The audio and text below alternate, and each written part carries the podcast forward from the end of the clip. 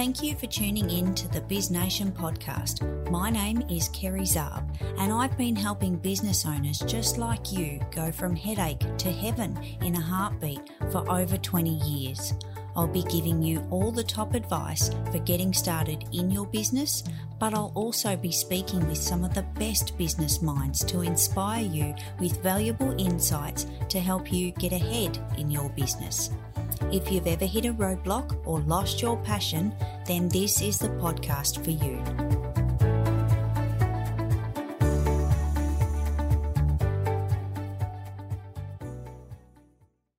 Welcome to the Biz Nation podcast. I'm Kerry and this is episode 56.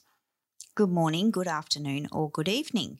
It's great to be back again with another solo episode, especially designed for you, the business owner. So today's topic is when do we charge for a favour? As the self employed expert in your field, we are often asked for favours from our family and friends.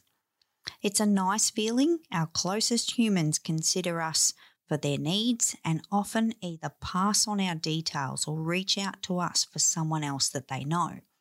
This can be family, friends, sometimes even acquaintances. Some favours can actually lead to paid work, other referrals, and new jobs coming in when speaking to the referred. But when do the favours stop? And when does the charging begin? We've all had those moments when a family member wants us to help them out. This is often a quick job, but sometimes it can lead to hours of your time. These family members either know this is going to cost them a decent amount of funds and they come to us to save that money, or sometimes it's a trust factor. Sometimes they come to us because they trust us and they trust the advice or the service that we're going to give them. It can even be a product. Some families, though, are quite large, and there might be immediate family members, but then it extends to the in laws and the cousins and the friends, and the list goes on. Sometimes it's even the neighbour down the road for the last 20 years. Sometimes we need to put a limit on the favours. Sometimes we need to rein in our family and friends. Sometimes it gets a little bit awkward as to when we actually ask to well, not ask, we're actually going to tell them that we're going to charge them.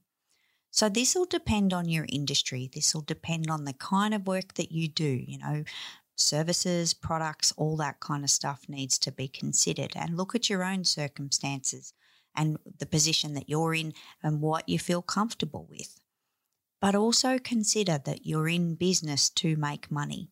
And sometimes, if some of those favors end up taking up paid time, we've got to factor that, that in as well. Sometimes, if one of our family members or our friends or the neighbour down the road wants something done a little bit quicker, we can't sacrifice the paid time for the favour time.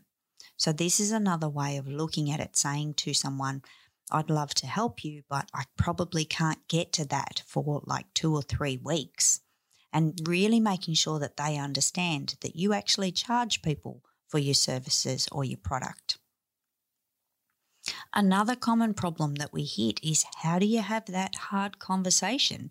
If someone wants something quite quickly and they can't wait and it's quite urgent, particularly in the service based business, how do we have that conversation and say to that relative, family, friend, whatever the, the circumstance might be, how do we have the conversation to say, I'm going to have to charge you? When do the favors stop? When does the charging begin?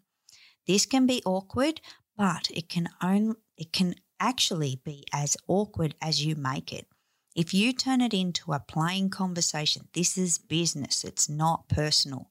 Try to not bring the personal into the business space, but also having a firm conversation to say, I'm really sorry. I've, you know, trying to help you as much as I possibly can but I've run out of favour time. I actually need to charge you for my time because you might be in high demand, your time might be limited, you've got other clients that are sometimes just the same kind of extension on the on the friend side of things that you actually charge for your services. So it's a really good idea not to let the favours get out of control and make sure that you rein it in as soon as possible.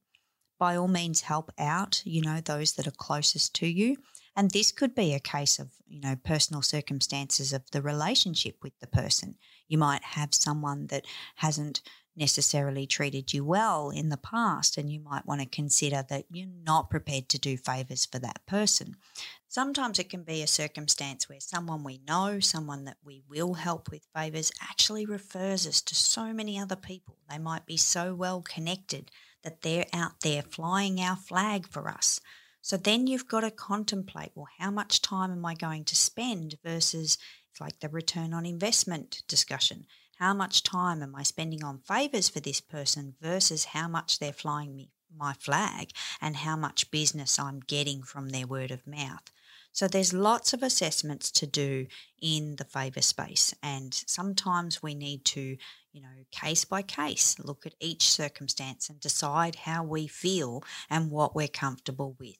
You know, it could be a distant cousin actually telling you, I'm out there flying the flag. And then you need to be asking your clients, Where did you hear about me? Where did you come from? Have those conversations as well. Because if you're doing a lot of favors for family and friends, you want to know that they're actually out there flying your flag, but also that people are coming to you from those recommendations. So it's just something to track in the background. Keep in the back of your mind. Don't start a spreadsheet. I have a spreadsheet, but I would not start a spreadsheet. You don't want to over analyze this space. But certainly keep in mind that if they're out there flying the flag, it is bringing you business. It's worth continuing that relationship but keeping a fair balance as well, depending on the size of the job that they're asking you to do, depending on the time commitment and whether you're able to invest that favour time commitment is another aspect of the favour space. But you know what? Sometimes we need to have the hard conversations. Sometimes we need to turn around to these people asking favours and say, I'm sorry, I can't do this anymore. I've got other paid clients that take priority over doing favors. I'm just not going to get to your favor anytime soon. I'd love to help you, but unless you wanted to pay me for it, you're in the back of the queue. And sometimes just saying it exactly like that, you're going to be waiting a really long time because I have to preference my paid clients over helping out my family, friends, or other connections. Sometimes being that honest, people will understand. And most of the time, our family and friends don't even make the equation. They're not business owners. They don't know what's going on. They don't understand sometimes the time commitment as well. So it may not necessarily be that they're consciously even asking for the favor. Sometimes they might not even think to mention paying you for the favor. So just keep in mind who you're dealing with, the relationship you have, and how you want to be known in your personal life as well as, you know, your family life. All that kind of stuff has to come into play. I think I've waffled on about this for enough for today. So I hope that this has helped. I hope that if you are in that circumstance that you can have those tougher conversations with your family, friends or extended colleagues and certainly help you bring this back together in your business before it gets out of control. I can't wait to share the next episode with you guys, and I will chat to you really soon.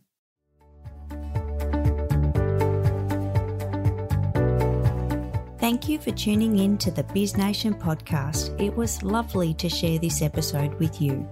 Remember to subscribe to catch all future episodes, and I'd also very much love it if you'd leave me a rating or a review. Until next time, remember that you can also go from headache to heaven in a heartbeat.